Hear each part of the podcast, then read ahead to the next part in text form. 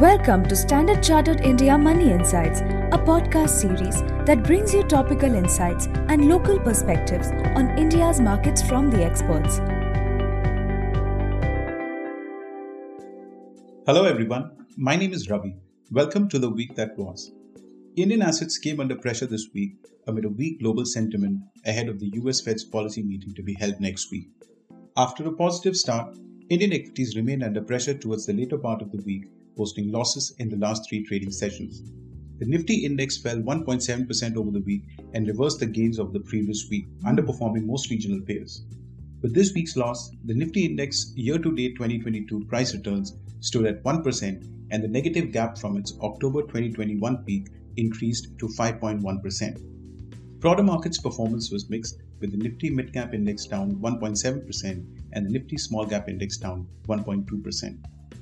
Among sectors, utilities and banks were the best performing sectors with gains of over 1%, while realty and IT were the worst performing sectors with cuts of over 3% and 7% during the week. Indian fixed income markets came under pressure this week with bond yields rising higher across the curve amid rising US bond yields and cautious market positioning ahead of the US Fed's policy meeting as market participants wait the outlook on interest rate hikes. For the week, the 10 year Indian government bond yield rose 12 basis points to close at 7.23%, while the 3 year and 5 year Indian government bond yields rose over 20 basis points each during the week. The INR depreciated during the week amid a strengthening US dollar and rising US bond yields. However, improving foreign investor flows and lower crude oil prices capped INR losses. For the week, the INR fell 0.2% to close at 79.7 per dollar. During the week, we also had a few domestic macro data reported. The first data was on India's CPI inflation, which hmm. rose 7% year on year in the month of August, higher than the market consensus estimate of 6.9% and last month's reading of 6.7%.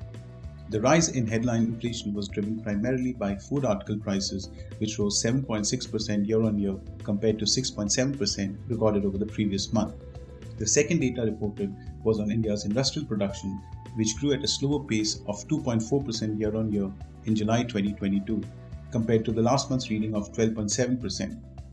Output growth slowed for manufacturing and electricity mm-hmm. sectors, while it declined for mining, Sequentially, industrial output fell by 2.7% after a 0.5% rise recorded over the previous month.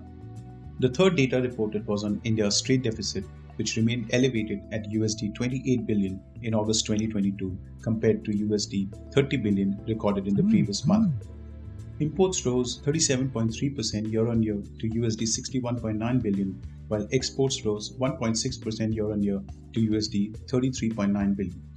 Over the coming week, markets are likely to remain volatile as investors' focus remains on US Fed's policy meeting. Market consensus expects the US Fed to raise policy rates by another 75 basis points for the third time this year. The Fed's forward policy guidance is likely to set the tone for global markets for the coming months. At this point, I'll take a pause and thank you as always for listening. If you find this podcast useful, please like and subscribe. Have a great week ahead. Thank you for listening to Standard Chartered India Money Insights. Stay tuned for the latest updates and market trends by subscribing to our podcast. For more information, reach out to your Standard Chartered Relationship Manager or visit www.sc.com/in.